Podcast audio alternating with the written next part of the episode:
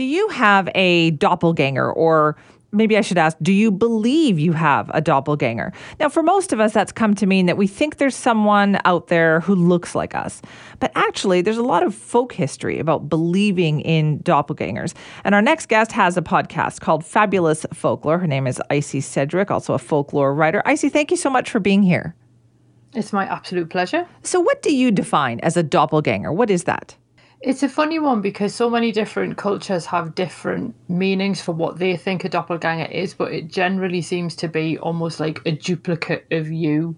So it's where you might encounter yourself, or someone might encounter you, but it's not actually you, if that makes sense. It's kind of like someone's photocopied you. Okay, so is it has we come to make it seem like it means, oh, there's somebody out there who looks like us, but it actually has deeper meaning than that from what you're saying. Yeah, because I mean, I think everybody will always come across someone who like legitimately looks like somebody Yes. that they know, and you can be like, "Hang on, oh my god, that's that's quite creepy." But I think in this case, it tends to be that if you were to see somebody else's doppelganger, generally the meaning ascribed to that in a lot of folklore is that there's something's happened to that person, and you've seen them at like a point where they're in peril for whatever that might be. And it doesn't always necessarily have to mean the worst. It can just be that something has happened to them, but then you find out about it later through talking to them. But then if you see your own, it's nearly always believed to be some kind of portent of doom, although again, not always. So it's one of those things, there's no kind of cut and dried answer as to whether it definitely means something bad or if it's just going to be really, really freaky. I'm going with the freaky. So is it is how far back in history does it go? Oh, I mean, you get examples of it right back to legends around Elizabeth I, and you, I suppose, really, it depends on where you take the records from. Because I mean, there, there's legends around people actually creating doubles, if that makes sense, through like where the birth of painting and sculpture come from. So I think that there's been an interest in by humans in sort of doppelgangers, whether that's literal doppelgangers or just the shadow or the reflection for absolute centuries. But the folklore itself, there's a lot of it in the 19th century, but that's clearly just because that's when people were actually starting to write this down. So I do think the fact it goes back to at least Elizabeth I does show that there has been an interest in it for at least a, a good few centuries so far. Do other cultures also have something that means something similar? Oh, absolutely. You find it in places like the Pacific Islands, there's places in South America.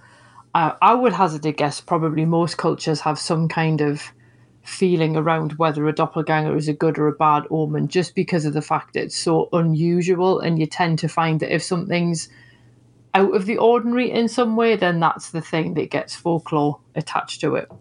So then where what is the history of this then Icy? So is it that seeing yourself somewhere might be a bad omen? I understand like this happened with Abraham Lincoln.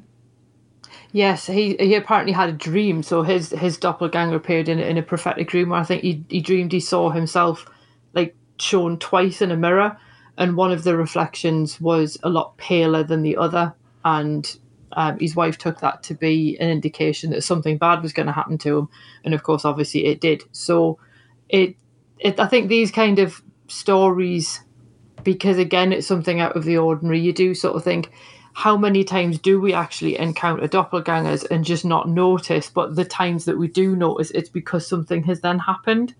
Is obviously, I suppose, the skeptical way of looking at it.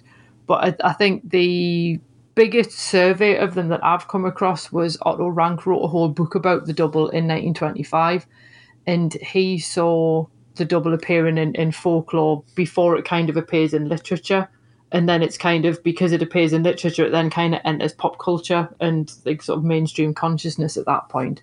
and then it becomes a much more widely not accepted, but uh, people are aware of it more. Now, was it something that perhaps was more commonly held or commonly believed like prior to photography becoming really common? Like maybe back then it was just more rare to see your picture. It's certainly possible, and I think when you sort of consider that even mirrors would be expensive to a lot of people, Right. and obviously there's lots of different cultural ideas um, that you get right across the board as well about things like covering your mirror during a funeral, um, or like you know when you've got the body sort of like lying, um, not lying in state, but you know that kind of that that being right, laid the, out the in wake the house that they have. Yeah. yeah. yeah, before you take them to the cemetery. And quite a few cultures have a belief, and you even see this in, in sort of like just quite secular folklore as well, about covering the mirrors so that the person's soul doesn't get trapped in them. So there's this idea that almost the soul then kind of becomes the doppelganger, and you don't want people to kind you want you want them to go wherever it is that they're supposed to go, not get stuck um, here. So I think it is quite interesting that you do then also get the beliefs that people had around photography almost being this uncanny science as well. Until I suppose you know people's repeated exposure to it, you would eventually accept photography was just you know mm-hmm. a, a, a, another form of art really.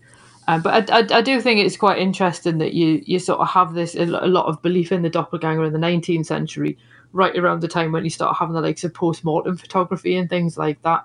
So, so the meaning has evolved. Yeah, and I think that's the trouble with these things. You try and put your finger on it and say, "Oh, this is what that is," and then you're like, "Oh no, but wait, there's this example where that doesn't quite work." And then, it, yeah, you, eventually you just have to accept the things as they are, really. It, it must be fascinating that you can find something like a doppelganger in the work that you do, Icy, and then you can find something similar in cultures all around the world. Yeah, and it does often make you wonder, particularly when you look at the really old records and you think, well, this is probably sort of prior to a lot of contact between these different cultures. So for people to have come to very similar ideas mm-hmm. almost independently, you do then wonder if Jung was actually right and there's something in the idea of the collective unconscious, or if there's just something in the way that humans process information that we all kind of ultimately came to the same conclusion, albeit without kind of comparing notes, as it were. So it, it, it does always fascinate me. And then you get the slightly like regional versions, which are slightly different because they depend on maybe the, the context or like there's one of the beliefs about um, warriors in, in, in certain sort of territories would try and attack each other sort of when the shadow was at its weakest, so like at noon, mm-hmm. because your shadow is an indication of your strength. Well, that wouldn't really work somewhere like the equator. So you then have to be in the right part of the world to have a shadow that changes length. So it is quite funny how you then get local uh, variations as well. So interesting. Icy, thank you for joining us. It's absolutely my pleasure. That's Icy Sedgwick, folklore writer and host of the Fabulous Folklore podcast, covering some really fascinating stuff.